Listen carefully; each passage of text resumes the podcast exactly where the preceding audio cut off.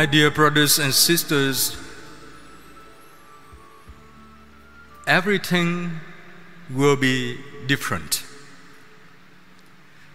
That impression have been said and heard around in these days when most of the humankind struggling with coronavirus pandemic.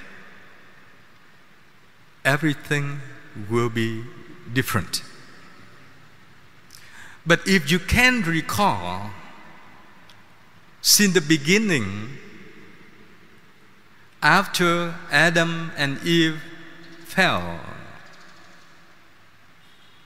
things became different.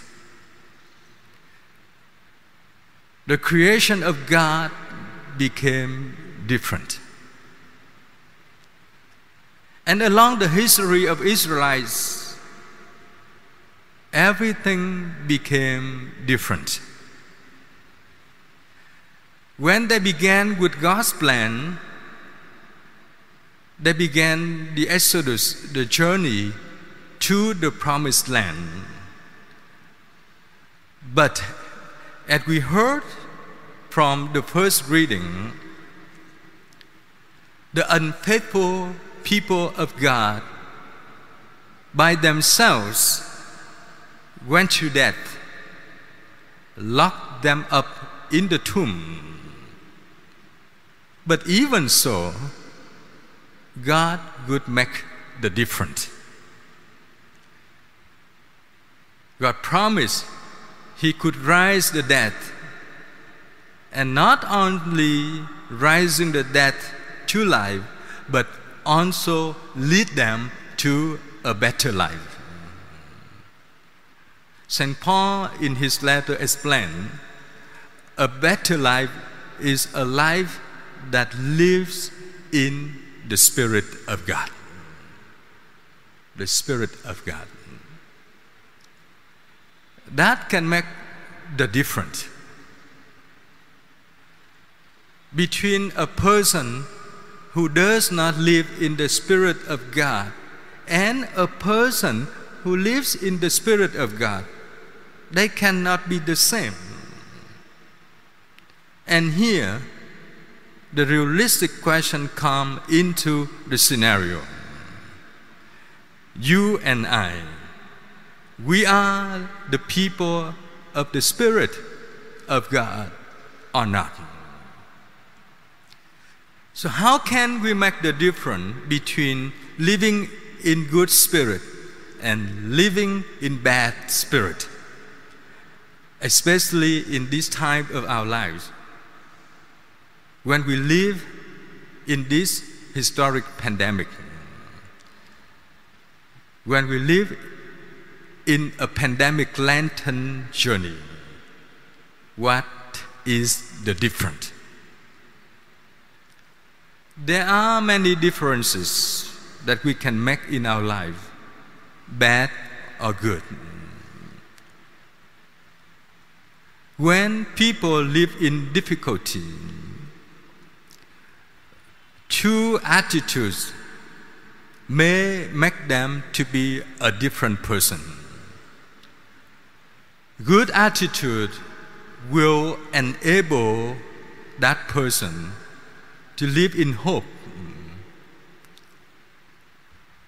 to be able to enkindle the hope in others, so that the community, the surrounding people who live with him or her, can see the light to walk toward. A person who lives in bad spirit keeps whining, complaining, desolated. Isolation should not be desolated. Isolation should bring a person living in good spirit to consolation. Just 2 days ago, I don't know if you were able to join Pope Francis in his special blessing to the city of Rome and to the world. But I believe whoever joined him through live broadcast would feel he or she touched by the tumbling walk of an old shepherd, walked by himself in the middle of Rome. But he did not walk to anywhere but God. He did not gather people around the world for anything else but God. He did not bless the world with any wishes as people would have been done, but he blessed the world with the real presence of Christ in the sacrament, in the Blessed Sacrament, in the Eucharist. That sign should keep us alive, because when we participate in this Eucharist, we should not be just seeing the miracle of love happen at the altar, but you and I take part in this Eucharist. Take part in it to listen to what God leads us to. Take part in giving Him, handing Him what's going on in our lives. Participate in the Eucharist so that He can continue to fill us with His graces, so that we can be strong, hopeful, so that we can enkindle others in the middle of darkness. And the darkness is not about the absence of light. The darkness where absence of hopes are.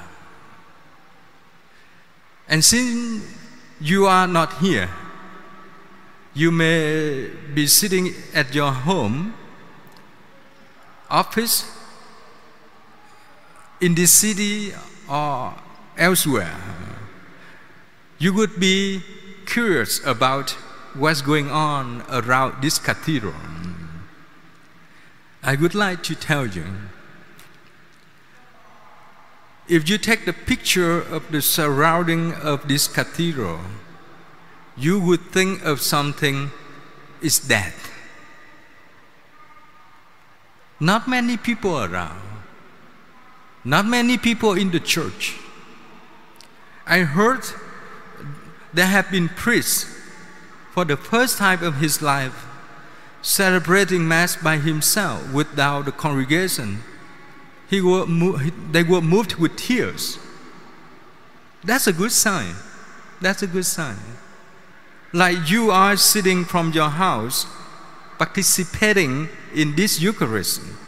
It's a good sign, because social distancing cannot distance us from God and one another. The death of Lazarus, the death of the unfaithful people could not distance God coming to us. In contrast, the bad things happen, as you heard in the Gospel of John, moved God, touched God, and saddened God. So believe this: God is not happy with us right now, because we are crying, because sometimes we are helpless. We cannot control the virus. We cannot control our safety. But God can. God can. So as we encounter the moment when the people who were mourning for the death of their friend and beloved see Christ and let Christ come close to their lives, they rejoice. They were able to be renewed by God. Let us pray for one another. And I would like to encourage you at this moment of your life. Maybe it will never happen again. Now you are very rich in time. You have a lot of time because social distancing and stay-at-home orders and curfews and some restriction of life gives you more time. Lessen the busyness that we often had outside of the house and outside of the heart. Now let us focus to take advantage of our time to communicate with God, to talk to Him, to make conversations so that we can be converted. Be focused so that we can value whoever around in our life, whatever we do have in our life, and be grateful and show that gratitude with real action, with caring, with loving, with good deed, with good charity action. And during this time of our life, enrich your faith by participating in all live masses, because in the past you were busy, you had to work, you had to go to school, you don't have time for God and the church. Now take advantage of this time. Take advantage of the social distancing to come close to one another in the church, so that together we can console one another. Together we can take into us what God, what Jesus felt for the humans. I hope that the words of God,